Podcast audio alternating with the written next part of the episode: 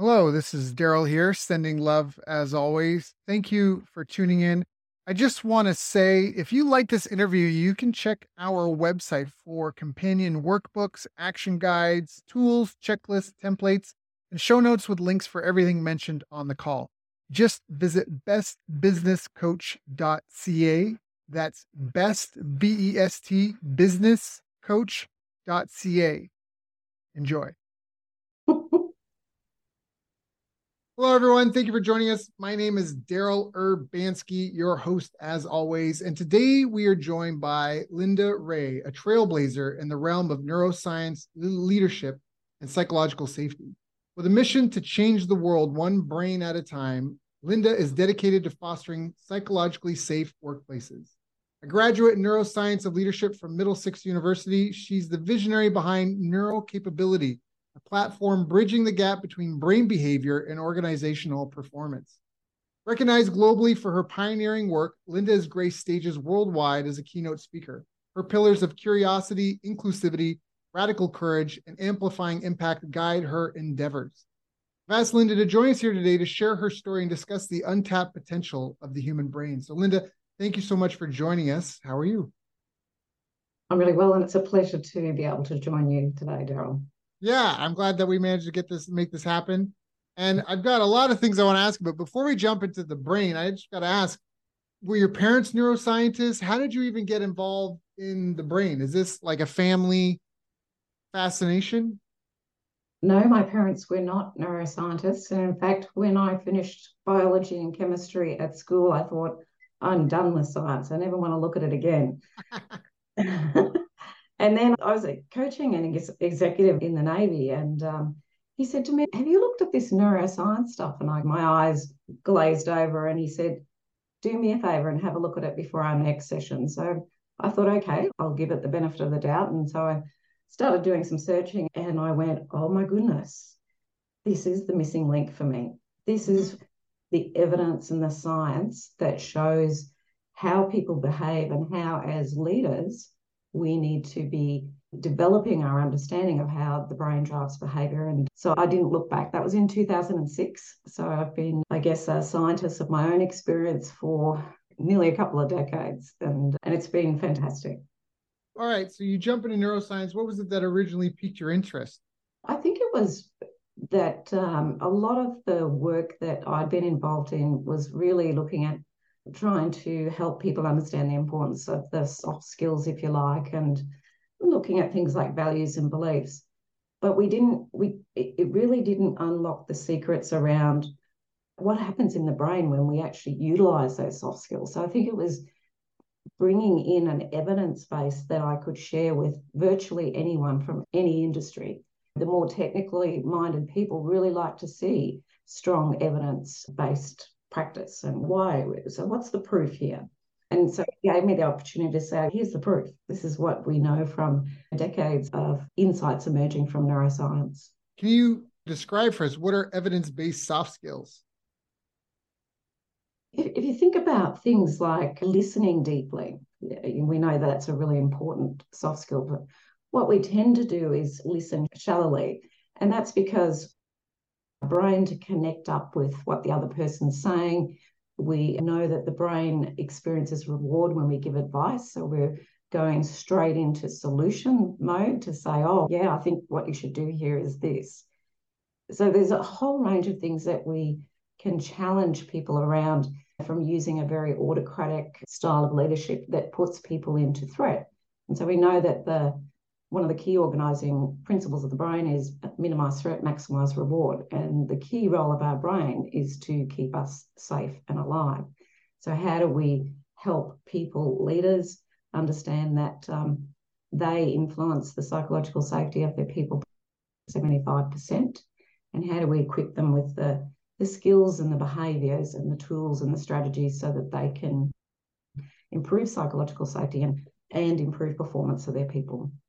I love this. So I, I don't have a neuroscience background, but just hearing you talk, I feel I just had a vision of visualize just a, a portfolio of instances where I understand exactly what you mean. Can you speak to a psychologically safe workspace? What does that mean?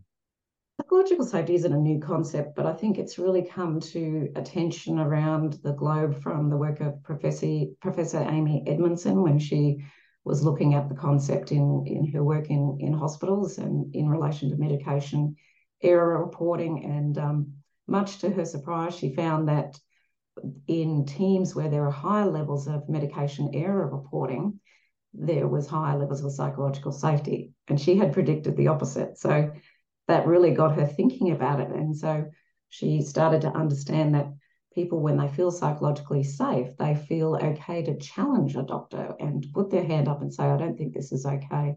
So really, psychological safety is about our capacity to feel like we can speak up and speak out without fear or re- retribution, that our ideas won't be rejected or we won't be humiliated. We would see high levels of trust and mutual respect. And then we saw Project Aristotle from Google, where they looked at what was the key ingredient in high-performing teams, what was the secret? And they spent two years, and anyone can Google this, there's lots of lots of information about it, two years, and they still couldn't work it out. And then they turned to the work that Amy Edmondson had done around social norms, and they looked at all of this new lens, and they found five key ingredients in every high-performing team at Google. But the most important was psychological safety. What were the other four? You piqued my curiosity now.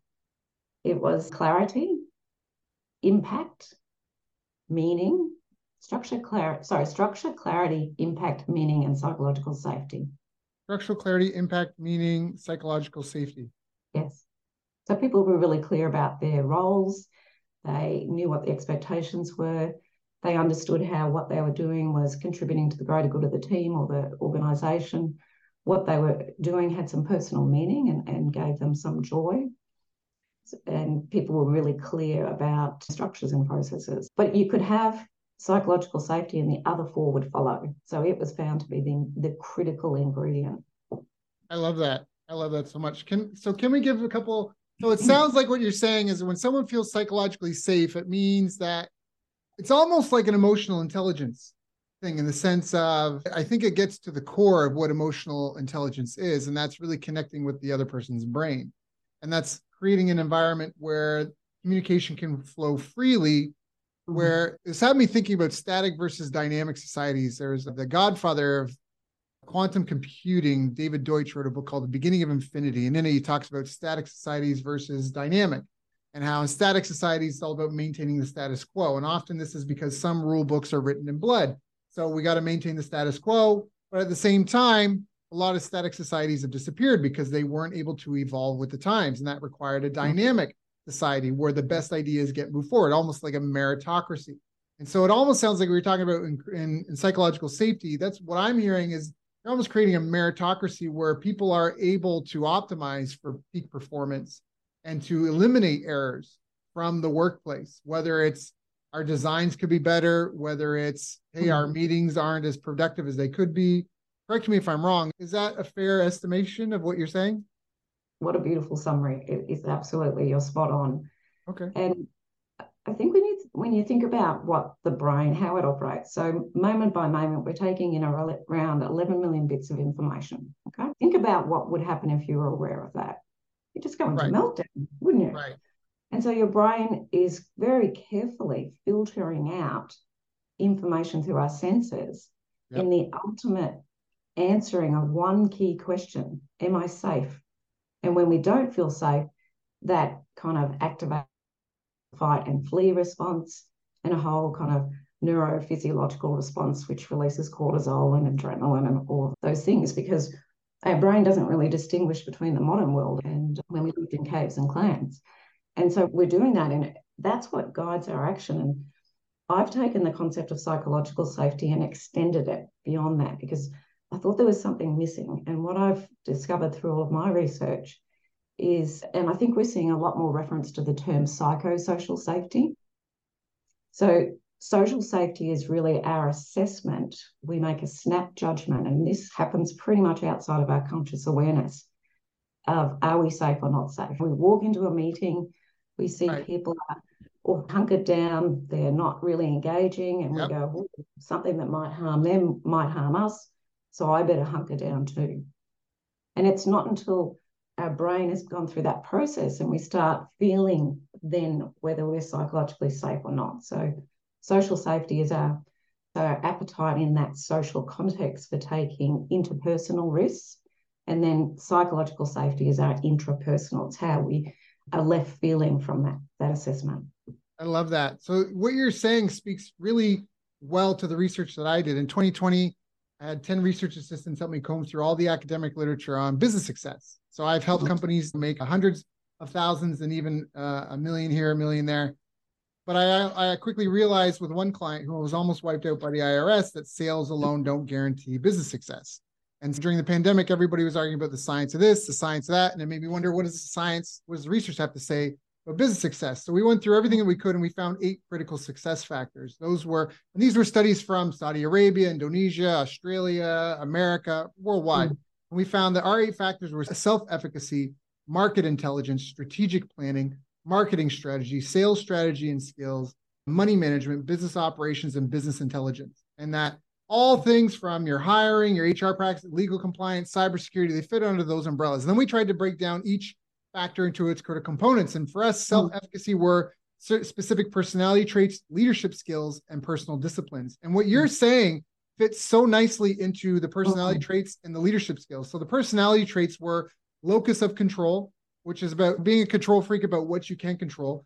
Extroversion, because in business, we have to be willing to engage with the outside world. Openness mm. to experience, agreeableness, conscientiousness, acceptance of criticism and feedback. Those mm. were positive correlates to success. And the leadership skills that we found mm. was self-awareness, communication, cooperation skills, emotional intelligence, and adaptability. And mm. from those two categories I mentioned, personality traits, leadership skills, I would say over half, like seventy percent, eighty percent of those are speaking to what you're saying and calling kind of psychosocial safety. And that makes yeah. perfect sense. The ability to communicate with people, make people relaxed, create friction. Mm. Morals typically what grease the wheels of social interaction. Mm. It almost sounds like that's what psychological safety is out to try and do, to grease the mm. wheels of social interaction, to reduce friction and improve mm. communication between brains. Mm. And I, I think you're spot on, and I really like those those points that you've just gone through, and I can see the parallels with yeah. what we're looking from, cognitive, yeah. particularly cognitive social neuroscience. I wanted to circle back to something that you said, if that's okay, because I think sure. it's a really important point for your listeners. You talked about people being fo- focused on sales. So people are, companies are very focused on business results. So what is, what are the shareholder returns here? Are we growing? And the interesting thing is that's a lag indicator. Yeah. And I think that a lot of people focus attention on lag indicators when we know from all of the research shows very compellingly that we need to be focusing on lead indicators. So we need to be looking at psychosocial safety because that influences customer experience, being of our employees, engagement, innovation, uh, our capacity to collaborate. That then in turn influences the culture that emerges in an organisation. That then in, in influences business results.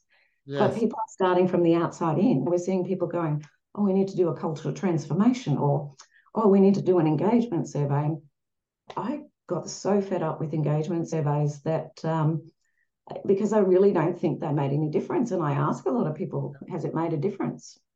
No, not really. And so I decided, let's see if there's a psych- psychosocial safety tool that we can use in as a, a lead indicator. And I couldn't find one, so I came up with my own. So we've been measuring psychological safety in organisations and showing the link between psychological safety and performance. You know, yeah. we can demonstrate it. It's very clear. I love this. I love this because all a company is, is a group of people trying to solve the pain of another group of people, and they do it via a product or service. So you mentioned a couple of things. I added one, it's customer experience, staff morale, trust. Mm-hmm. If I have a problem, I one of my one of a mentor I worked with a while ago, he used to talk about sales is about getting people to put their swollen testicle on the table. And what that means is like someone has something they're a little bit shy about admitting, right? And they don't really want to talk about it. They tell you, oh, I got a problem with my cough or something. I just need some. Mm-hmm. But the real issue is they have a swollen testicle and they don't want to tell about it. They don't want to show it. They don't want anything. And you have to build, create a, a, an environment of trust mm-hmm. and friendliness, essentially, of empathy, where they feel safe mm. and comfortable to put their testicle on the table so you can examine the problem. Mm. And then mm. they have to trust and believe in your prescription for how to solve the problem. And mm. so the psychological safety, the psychosocial safety, I feel like I agree one hundred percent. That I know that as business owners, we were focused on how much money can we make? Are we getting are we getting capacity utilization from everything? And that's a fancy word to mean getting all we can from what we've got. Our staff working for what we're, are we getting the most out of everything? By the end of the day, business is about helping people.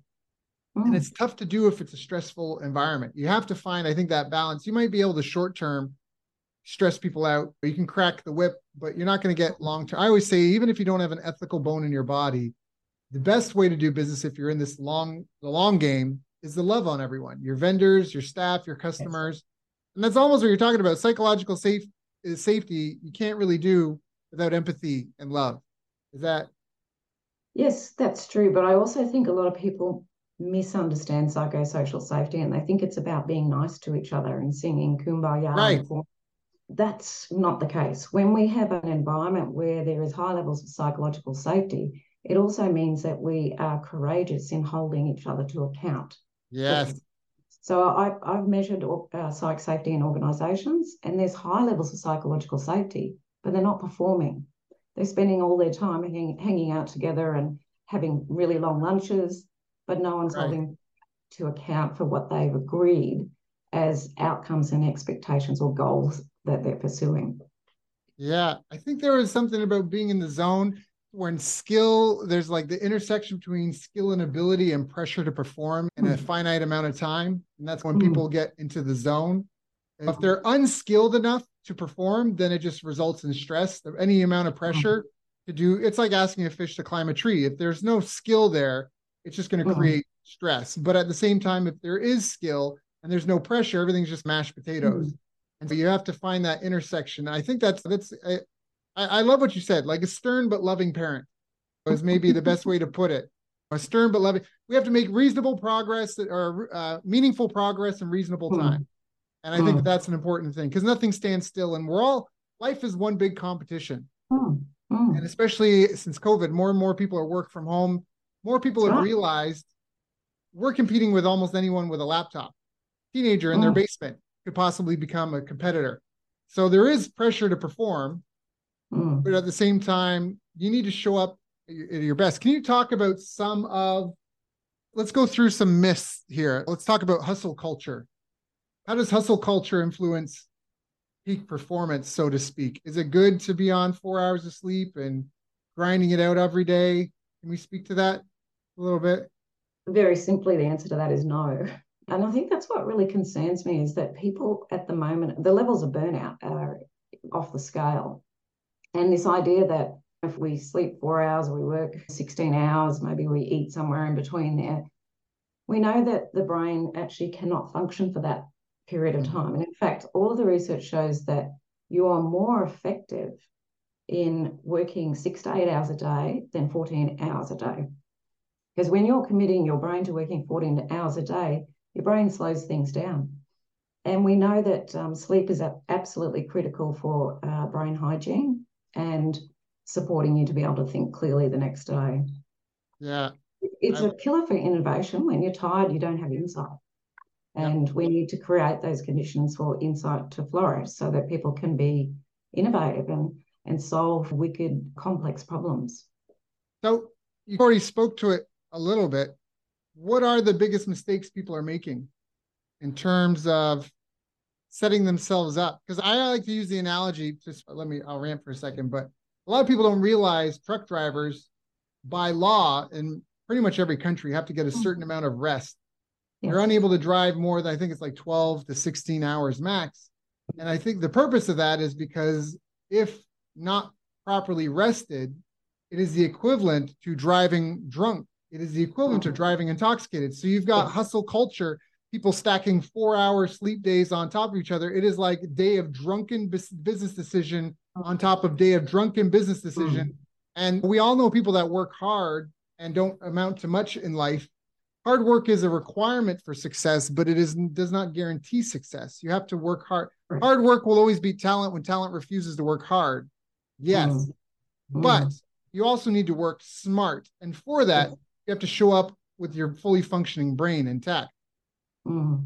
I think one of the things that's really critical that people don't understand is we've been through this technological revolution, which has been yep. great. Love technology. What we haven't done is we haven't established at the same time protocols and processes to manage our attention at work. So let me give you an example. Most people that I work with and deal with, they generally have their email alert on, they have Slack, or all the notifications are popping up constantly. What we know from the neuroscience of distraction is that when your brain sees a notification, your brain goes, is that a threat or a reward? Is that going to keep me safe or not safe? Better check it out. Now, if you're on the verge of an insight or you're doing very heavy cognitive work, uh, Gloria Marks' research from um, California U- University shows it can take as much as twenty-three minutes to get back to that yeah. brain state that you're in. Now, you add that up during the day, and if you go, you have five, and we know there's many more than five interruptions per day, then we're losing all of this time where we could be productive. Yep. And we see people going to meetings with no understanding of why they're there. Oh, why are we meeting here today? When we ask people to come warmed up to the meeting, they've actually already started to engage in those brain processes that get them to think much more creatively. So there's so many things that we're doing wrong and acting against how the brain operates at peak performance. And I guess it's only through some education that people start to go, oh, maybe I should turn off my alerts. Right. Maybe we should have something like meeting-free Mondays so that we actually mm. get some time to do some very great work. Or other people have implemented things like the hour of power. And that hour of power is when no one disturbs anyone else in the team. And it doesn't have to be at the same time. And we know some people are very good in late in the day, early evening. I'm an early bird. So my hour of powers would always be very uh, first thing in the morning or, or focus time. So there's there's a whole range of tools and strategies that we can put in place for that. And I, I think it's something we haven't paid enough attention to, this mm. idea.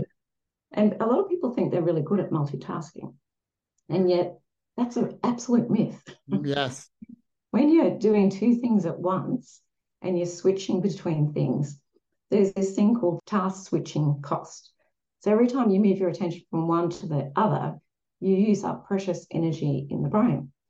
And the, the brain is a, it, it has a certain amount of energy. And if we're using it really stupidly by multitasking, yep. and we know also that when you multitask, you make many more mistakes.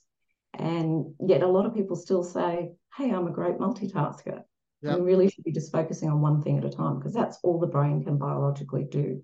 I, lo- I love that. I love that so much. So what are some of the core pillars of ph- phenomenal brain health? Uh, I think that most people know a lot about what these are. So it's sleep hygiene, making sure you get good sleep, obviously health, uh, eating well, and also exercise. But I think the other thing that we don't talk about in terms of keeping your brain well is, is, are things like, how do we allow our brain quiet moment? You go and stand in the supermarket or go to dinner and everyone's on their device. And yet we know that the brain actually needs quiet time. And so we're not giving our brains any quiet time. So a lot of people meditate or they engage in, in mindfulness, but we also have seen the research emerging from just going out in nature without your phone. Like even if you have your phone in your pocket or in your bag, your brain is going, you better not really completely relax here because your phone might go off. Mm. So it's about how do we find that device-free time that allows us to just give our brain a break and let it recharge.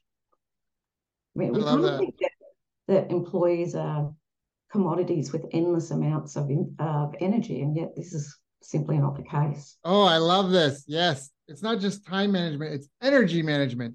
And I think this feeds into what you mentioned about exercise. So I am a big fitness buff in mm. the sense of I've I learned, especially with my daughter who's turning five soon, that her psychological development, her mental development will never outpace her physical development. Mm-hmm. Long time ago, I realized this. If your brain, so one of the things that I really prioritize is, you've talked about this, we do a family, and I can only speak to myself. So I'm, you're the neuroscientist, you're the expert, but I feel more confident about the habits, we'll say. As I mentioned before that we hit record, that I eat research pa- papers like candy. And first off, I, for a lot of people here, suggestion, who, when we talk about our phones, this is supposed to be a tool that we mm-hmm. use for our benefit, our lives. But when we have notifications on, when it buzzes and rings and these things, we are now giving it control over us. Exactly. So personally, exactly. my phone is forever on silent. You could be, and it, it never goes off silent. It is never off silent, ever. Mm-hmm. It it, it oh, never wow. vibrates. It never nothing. And recently I deleted all social media that has any sort of feed. I just use mm-hmm. the messengers. If it's got a feed, I don't, I give it to my staff to go mm-hmm. into or something, to preserve that, like you say, that quality of attention. When we wake up in a day, willpower is very limited. And mm. so that's where you see a lot of high performance people, they wear the same clothes every day, or they don't decide, right? They it's, they mm. limit the decisions that they make, so they have more power, more energy for the ones that mm. they have. And we talk about energy in a day. It's not just time management, it's energy management. If I, if right now all you can do is run one kilometer or one mile, and at the end of that, you're mm. like, oh, I'm exhausted, I got to lay down and take a nap. Mm. That is your energy gas tank you bring to the day. But now I snap my fingers and you can run ten times as far. Mm. You have ten x your mental resilience, your energy output that you had, your gas tank for a day. Mm. The human body is a phenomenal machine where mm. uh, if we don't use up all of our energy every day, our body will produce less in the future. Mm. Exactly. You're never going to mm. run a seven minute mile running it in fifteen minutes. Mm. You have to push it to use up all of its energy faster mm. and then heal and come back stronger. Mm. And that's a really kind of counterintuitive thing where you have to lean into the pain and suffering, so to speak, mm. to, to mm. push yourself for that. Mm. Um, and, and people experience pain and suffering when they turn off their notifications, Daryl, because right. they, when that little beep or ping actually um, releases dopamine in the brain. Yep. So yep. there's we become addicted to it. So the idea of of turning it off, and I deliver a lot of training for executives and have over the many years. And when I first started doing training many years ago, we didn't have mobile phones in the room. Yep. Yeah. You know, someone left a message at reception. Yep. And yet now people say, oh, I have to have my phone on. And, and, and I really challenge that. I say, yeah, is someone going to die if you don't respond to yeah. that call yeah. straight away? Or how do you make sure people know you won't be responding to anything for this eight hours? Because when we're in, in a, like trying a learning environment and we get an email that kind of makes us flip our lid and we go into a bit of threat mode, then we don't learn and listen because we're right. focused on trying to solve that thing. Yep. And the other, the other thing I think is a massive challenge, and I often do this at the beginning, I say, hands up all the people that the first thing you do is look at your phone in the morning. In the morning, yeah. And look at your emails or look at the news. That sets us up for, particularly if the news is bad, yep. that primes us to be on the lookout for things that aren't going great. Yes. If, and when most of us, we want to be present for our partners or our family, and we become d- distracted and preoccupied by work before even at work, whether that be home office or yep. you know, in, in an office. I and agree. I know some organisations are implementing where you cannot look at your emails between six o'clock and eight o'clock the next morning. So we're starting to see some of those protocols come in place, but really we've had technology around for a very long time. And a lot of people say to me, I'm exhausted, I'm burnt out. I reckon that they're experiencing distraction fatigue. Okay? Mm, I, I would agree with that. Again, it comes to, we're, we are smart. We are infinitely smart people. And, and I think it's a multifaceted problem, in the sense that our, our education system, it's done its best to get us this far, but there's a lot lacking in the sense that it was created based off of, I think it was Persian, Peruvian Persian, the Persian Empire's training system. There was a Persian king, Prussia, maybe it was Prussia.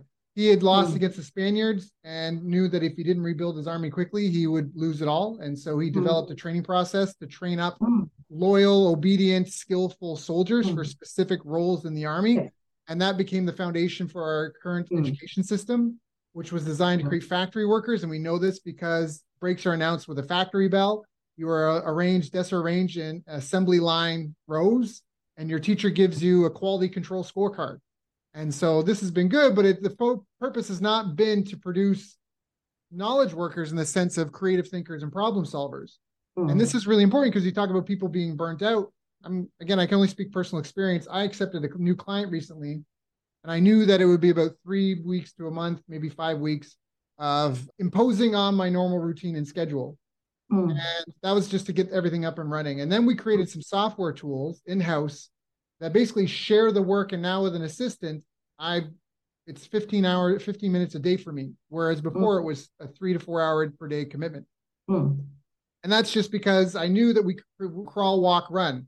We do the mm. process enough. We figure yeah. out the process. Now we can put systems in place and on software, mm. automate it, and then it'll perform at a higher performance level. So I think that's a really important thing. And I also want to say for the listeners that not everything in the jungle kills you and eats you. Some things feed on you for as long as possible. And you have to remember that there's producers and consumers, and the producers earn when the consumers consume. So the longer social media can keep you consuming and checking your news feed and all that stuff, the more that they make showing ads and all that stuff, but it may not add any value to your life. And I love that you talked about how basically companies are initiating sort of policies around planning your day and working your plan. And I think that is critically important. I've designated times for certain things. I mentioned I deleted all my social media. It doesn't mean I'm not on social media, but it means that I cannot do, I have to do it on my laptop, not my phone. And I cannot do it when I'm at my work desk. I have spots in my house. I have to sit there if I'm going to do that, because that is the only play, time and place that those things are allowed. And again, I'm only speaking for myself. Uh, but I am a little O C D with this stuff, and I think that there's probably some good suggestions. I think it's great. You're looking after your brain, and I, yeah. I hope your listeners take a leaf out of your book, because that's precisely what we advocate. I love it. Thank you. I'm interested to hear you say about the school system and that whole obedience, that, that culture authority has bled into organisations. Oh, yeah. One of the greatest examples of this is performance appraisals, right. which were really taken from the military, who were wanting to see if their soldiers were performing in order to decide if they were going to dis- dismiss them or dis- discharge them. Mm. And yet we still see individual performance appraisals when we largely work in teams. And mm. I, I love really that. It's a waste of time. And and you ask how many people say, oh, I look forward to my quarterly performance appraisal. I think you'll find too many takers. It's interesting. We've If you think about what we do with leaders, we often promote them into leadership positions because they're good at their job. They're very technically competent. And we set them up for failure. We don't give them the handbook on how to lead people. and, and I think that's a really massive underinvestment in organisations, is the people component. I love now, that. Yeah. Mm. Sorry. Sorry. I didn't mean to. Yeah, so really, you're trying to promote support leaders to develop skills where they're having conversations, development cons- conversations once a quarter, at least once a week. And we know that people coming into the workforce now, I look at my son and daughter, they're twenty-five and twenty-three, they want growth and development. They want to learn and they want to um, improve and, and they want to see that people are investing in them. one hundred percent, one hundred percent. You, I think they call it the Peter Principle, which you're talking mm. about when you're good yeah. at, we talk about sales. So you're a good sales rep. Let's make you mm. sales trainer. Oh, you're a good sales trainer. Let's make you sales team manager. Oh, you're a good sales team manager. Let's make you a regional sales team manager. Oh, mm. you're great. Let's make you V P of sales. Oh, you suck at that. Let's just leave you here because we can't demote you and you're not good. So we yeah. can't promote you. So mm. people get promoted to their highest level of incompetence. Mm. And then mm. they just get stuck there. mm. Mm. Which is an interesting problem. And in a lot of ways, people, I think, tried to work around that is there was a lot more jumping from company to grow yeah. and develop their career, finding mm. higher paying roles and responsibilities that fit their skill sets versus just being promoted mm. to a certain level. But I do know that I've talked to a lot of leaders recently, and there seems to be a trend since COVID, at least, of a more of an emphasis on having to train up skill and talents. Can you speak a little? Yeah, sorry, you're going to say something. No, please. What, what was your question? I wanted to ask about and that, like, how do we train? Because when you, to overcome something like the Peter Principle, we have to either, some people have certain hardwired things in their personality, and that just is, but a lot of behavior can be influenced. How do we train behavior? How do we develop new habits? How do we do that for sustain, what am I trying to say, on a permanent basis? That's a great question. I really like that question, because I think what we've done in the past is what I call the sheep dip approach. We get these people and we send them off to a two-day program, yep. fill their heads through it with a whole bunch of leadership theory, and then we go, off you go. Uh, and yet we know from how the brain uh, builds habits and encodes memories, that is really inefficient and doesn't work. So we, we are, I think one of the great things about COVID is we've seen a little bit of a shift onto more blended learning kind of approaches where there's some online and then we bring people together. But we also see all of the research that shows one of the most effective strategies. Obviously, you need some education, and we would always start with understanding your brain and how that drives behavior. But then we need coaching in order to continue to build the habits around those things that we want to see in a leader. What are the habits to be able to facilitate a psychosocially safe environment? What are the things we need you to focus your attention on? It takes anywhere from twenty-three to two hundred eighty-four days to build a new habit, based on the complexity of that habit. Mm. And so saying to someone, hey, I'm a very good listener, I really need to dial up your listening skills. Yeah.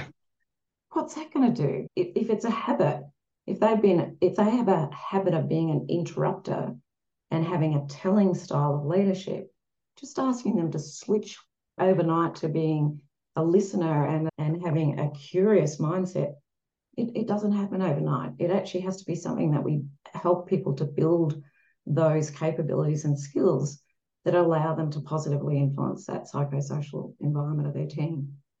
I love gardening. I've really put an emphasis on trying to get my daughter to, un- to love flowers and plants, because hearing you Me talk too. About that, I feel like there's a correlation in the sense of so many people grow up in urban city centers where they're so detached from the natural processes of the earth that mm. we, and we live in this instant gratification society, that there's a disconnect. Like what you talked about, it's going to take twenty-three to two hundred forty days to nurture and change. Like if, mm. if I feel like gardening is such a fantastic skill for all ages mm. uh, and, and levels, because it really teaches you the process of sowing mm. before you reap, of preparing mm. the soil before you plant. Mm. That mm. apple trees will not give you peaches. That there's all these little, my, like little life lessons in there in mm. gardening. And just as you're talking about habits and, and having to nurture, you can't cover your eyes and be like, there are no weeds, there are no weeds, there are no weeds. You have to look and pull the weeds, or you have to figure out a way to turn them into compost. Like recently, mm. sidebar, I learned that cardboard is actually a great way to help control weeds without unrooting everything. You can just... Mm. put some cardboard down to kill the weeds, but then they turn into natural compost and you're not tilling the soil. I'm into no tilling. I'm into regenerative permaculture. Mm. And so this is just a simple example of just little processes that, that I think it's just a power. Mm-hmm. Anyway, I, maybe I'm on a bit of a tangent here, but just when you talked about twenty-three, two hundred forty days, like there's an iterative process. Uh, Naval, a guy I really like, he says, it's not ten thousand hours, it's ten thousand iterations. Yes. And that's yes. almost what you're talking about. You have twenty-three, two hundred forty attempts to get rid of that habit before you mm. actually do it. When you say we know how habits development work, can you speak to that a little bit? Like for people that are like, okay, okay, all right, Daryl, all right, Linda, I, mm. I believe what you're saying. What do I need to do to change? How do I modify my behavior? I guess that's a lot of the work we do in assessing psychosocial safety. So that gives us like a baseline of what is this leader doing or not doing that we can then support them to build and grow in that behaviour. I guess from a behaviour, from a habit forming perspective, what we know is that we have to focus our attention in positively framed goals. Instead of saying, I don't want to be unhealthy, it, it's about, I would like to have mm. a, a healthy lifestyle. So, that's, so we need to think about how we frame it. I want to get rid of my bad listening skills. It has to be, mm. I want to become really good at deep listening. So it has to be something that you feel will be a reward at the end. The, the other thing I think is having cues. Uh, so you, we have about a thousand open intentions at any one time to change a behaviour or a habit. And often we don't do anything about it. So we need, the brain needs to be cued. So we need little reminders. So it could be, for example, with the listening one, I often say to leaders, A really good acronym to adopt is called WAIT. Why am I talking? So they have that on a piece of paper in front of them, because often they're not good at listening and they're not comfortable. And yet we know that silence is necessary for insight and has to actually get quiet. So little cues can help us keep on track of that. Also publicly declaring it to other people and saying, hey, I need your help with this. I really would like to work on my listening skills. If you see me interrupting, can you give me a kick under the table or acknowledge when I'm doing a really good job? We need to be, those wins and successes helps to stay motivated to develop that new habit. Did you say WAIT? Was that an acronym? Why? Yeah, why am I talking? Oh, there we go. Okay, I, th- I was waiting for the others. I was like, okay, why? But got it. Why am I talking? I that's so powerful. I actually I don't remember where I got it, but I would go to meetings with a piece of paper written on my in my pocket saying, "What if they're right?" I think I still maybe is I'm a bit of an aggressive, mm. uh, assertive personality type, but I often, whenever I feel myself disagreeing with someone, I "What if they're right? What mm. if they're right? What if they're right?" Consider the alternatives. That, that, that's a beautiful example of a cue. Like right. it, your brain was aware of it being in your pocket. So it doesn't have to be on a piece of paper. It can be in your pocket. Yep. It can be under your pillow when you go to sleep at night. But that's a great example. I love that. Yeah. I think you, the why am I talking is good too. I, mm. Silence, music is as much silence as it is noise. Without mm. the pauses, there would be no melody. And so I think your point on needing to take rest from just feeding your brain, feeding, mm. feeding your brain, and just let it process and digest. I know some people, when they meditate, they're like, oh, I just focus on my breathing or I visualize mm. stuff. There's also a group of people where they just nothing. They just, I'm setting aside this time to sit in sensory deprivation almost, my eyes closed, quiet room, dark, softly lit, yeah. and just let my brain just do what it needs to do. And I've just mm-hmm. committed to sit there until the timer goes off in twenty minutes, mm-hmm. in ten minutes, fifteen minutes. And whatever I want to think about, I'll think about it. I'll observe it. I'll let it go. Uh, the next thought, I observe it, let it go. And I mm-hmm. think that's a really just science-based now validation that there's action with inaction. You, you need to do nothing every day so you can get, you can do really? something. Yeah. Right. This just reminds me of some research that I just came across. I haven't really looked into it in depth yet, but it was looking at people that have attention deficit or whatever you call it, right. A D H D. And what they did was, because they can't turn their brains off, it's really hard. To ask them to do that is pretty much an impossible task.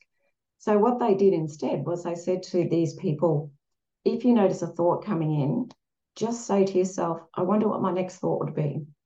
Mm. And by just saying, I wonder what my next thought would be, it actually stopped them having thoughts intrude.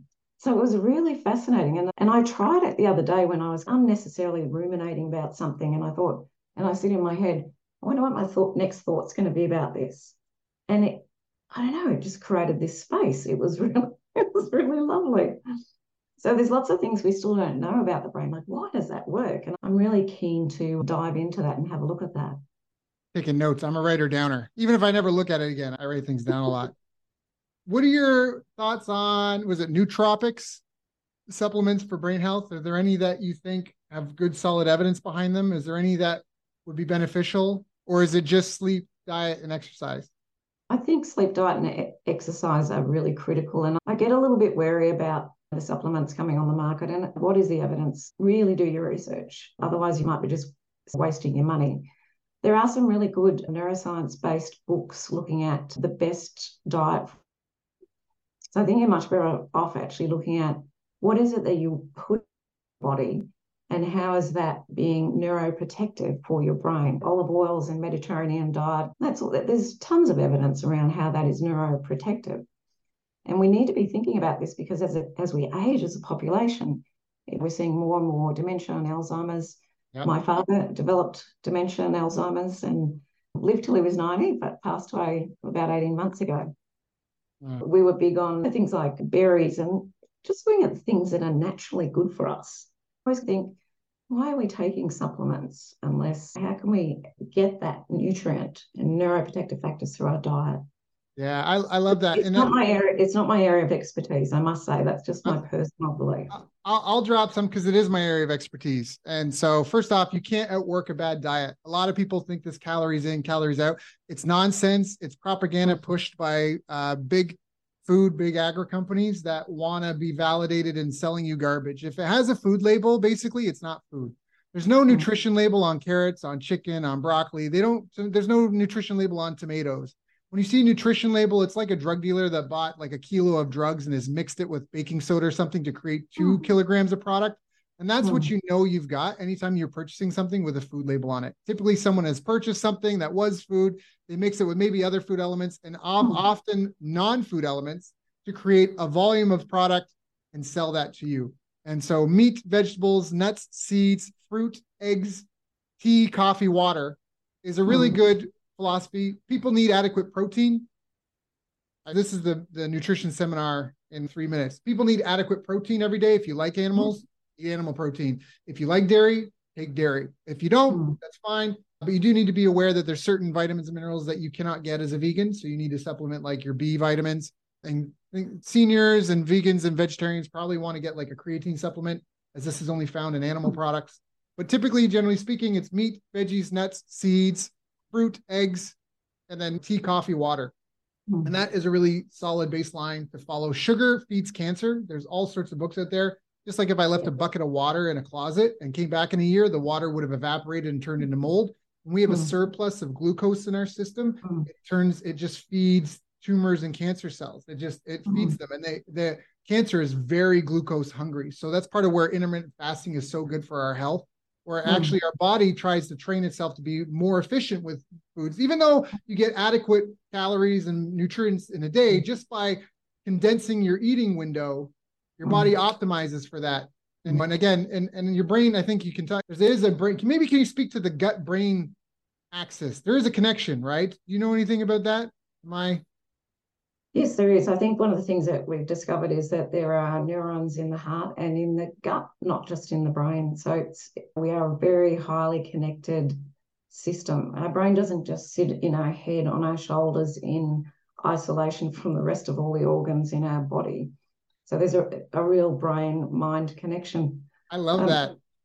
I, I really liked your nutrition stuff. And I just wanted to say something because I think, if you think about what happens to people at work, okay, they are being distracted, they're not being productive, they're working way too many hours, then they get home, and the last thing they want to do is cook something from scratch. I, I cook all my food from scratch, I have for years.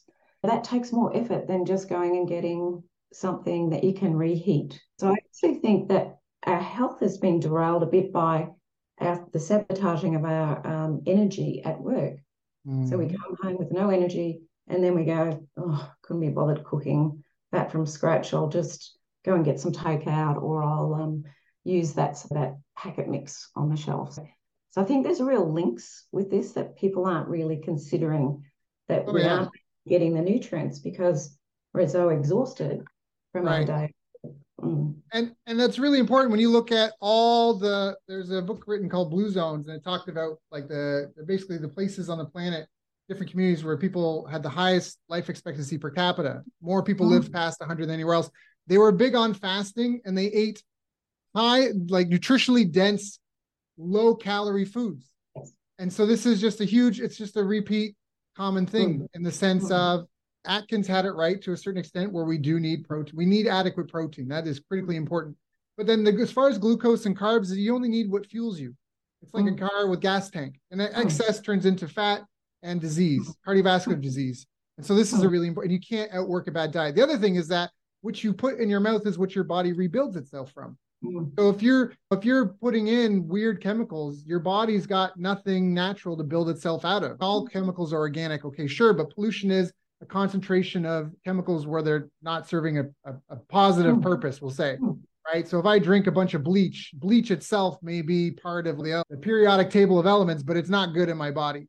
And so that's where what we eat does turn into what our bodies rebuild themselves from. And so this is a really important thing. So the baseline is always nutrition. Abs are made in the kitchen, not at the gym. But then the gym is a place where you get denser bones, you get stronger tendons. Mm-hmm. As we march into old age, we lose muscle mass and bone density. Mm-hmm. So it's almost like a savings account, but in mm-hmm. terms of health, that as we build up our physical fitness, we march into old age with this savings account of la- abundance of muscle mass, very dense bones. Mm-hmm. And that's where you need the combination. Cardio metabolic conditioning is for your heart, your lungs, right? Developing your mm-hmm. cardiovascular system.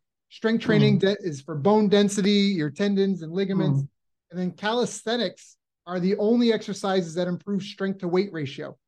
So mm. what I mean is that if I did weightlifting, I would add more muscle as I build that. And it, you don't necessarily, a lot of women, they don't want to do weightlifting because they don't want to get bulky. Mm. You can, you would have to lift weights for twenty, fifteen years to get really like, you can get stronger by having denser muscles. They don't even necessarily have to get bigger. They can just become denser. And that is an important part. And muscle, if I filled my mug here to the top with fat and I filled the same volume space with muscle, the muscle would weigh almost twice as much. So weight is a terrible metric to use in terms of monitoring health. It's better to do body fat percentage because that is what's way more important. And so you, everybody needs a combination of weight, cardio, and calisthenics just to get the full benefits of that. And then, of course, I want to mention this before, but I was really fascinated to learn that things that don't move have smaller brains. And it makes mm. sense if you thought about a car. If I had a car and I never drove it anywhere, I wouldn't need wheels. I wouldn't need a drivetrain. I wouldn't need brakes. I wouldn't need an exhaust pipe. I wouldn't need an engine. I wouldn't need mm. headlights potentially. I wouldn't need a horn. So when you move, things that move have more voluminous brains, more dynamic brains. I think that's a really important concept, and that even though we're knowledge workers and a lot of us work on computers or with paper and pen, we still, we talk about waking up in the morning. I think it's a really important thing in, in, in Chinese medicine, specifically in Tai Chi. They have an idea of waking up with a, a bolt of, a thunderbolt of vitality. The concept is to wake up and to wake up your body systems at the same time. So everything is turned on, everything's functioning as you go into your day, not just pounding coffee and waiting for the coffee to wake you up. I think that's an important little and, tidbit. And how do we measure? So what, one of the things that um, we've always done in our organisation, we're all working virtually, but when we were together, we had walking meetings. I love that. You know, I like, love why, that. Why, why sit around? Uh, yeah. Sorry. Or we would do things like, okay, we're stuck on this problem, and we know the worst thing you can do is keep pushing through when you're stuck on a problem. Mm. The most, the best thing you can do is get up and walk away from it. Mm. So we could maybe individually or independently just go for a walk around the block. And I love then that. Your brain doesn't stop thinking about it, but we would do a mindful walk. So it would be feeling your feet in your shoes as you're walking along. Right. To try and calm down that brain and really conditions for the brain activity that you need in order for insight to flourish. And I can tell you without a doubt, every time we did that, someone would come back with an insight that switched it and flipped it. I, I believe that. And that's the problem. People stay stuck in the problem, and it's the worst thing you can do for the brain. I love that. I love that. Linda, this has been so good. I feel like we could go for hours, but I do want to be mm-hmm. respectful of your time. Is there anything I haven't asked you that I should have asked you? No, I think I think it's been a delightful conversation. So th- thanks so much for having me on your Yeah, it's program. Been an honor and a pleasure. And if people want to learn more, where should they go to find out? Have a look at our website, neuro capability dot com dot a u. And I'm also on LinkedIn. I post pretty much every day something of interest about the brain. So yep. Follow me on LinkedIn. Mm. So follow her on LinkedIn. Go check out neuro capability dot com dot a u, N E U R O C A P A B I L I T Y dot com dot a u for Australia. You can also look her up on LinkedIn, Linda Ray. What's her? If it's NeuroCapability, L I N D A. R A Y. Linda, thank you so much for coming and sharing with us, knowing you have your own followers, your own community, your own people, your own schedule. Thank you for coming and sharing with me and mine so we can all improve our brains a little bit and do better. You're very welcome. Thank you.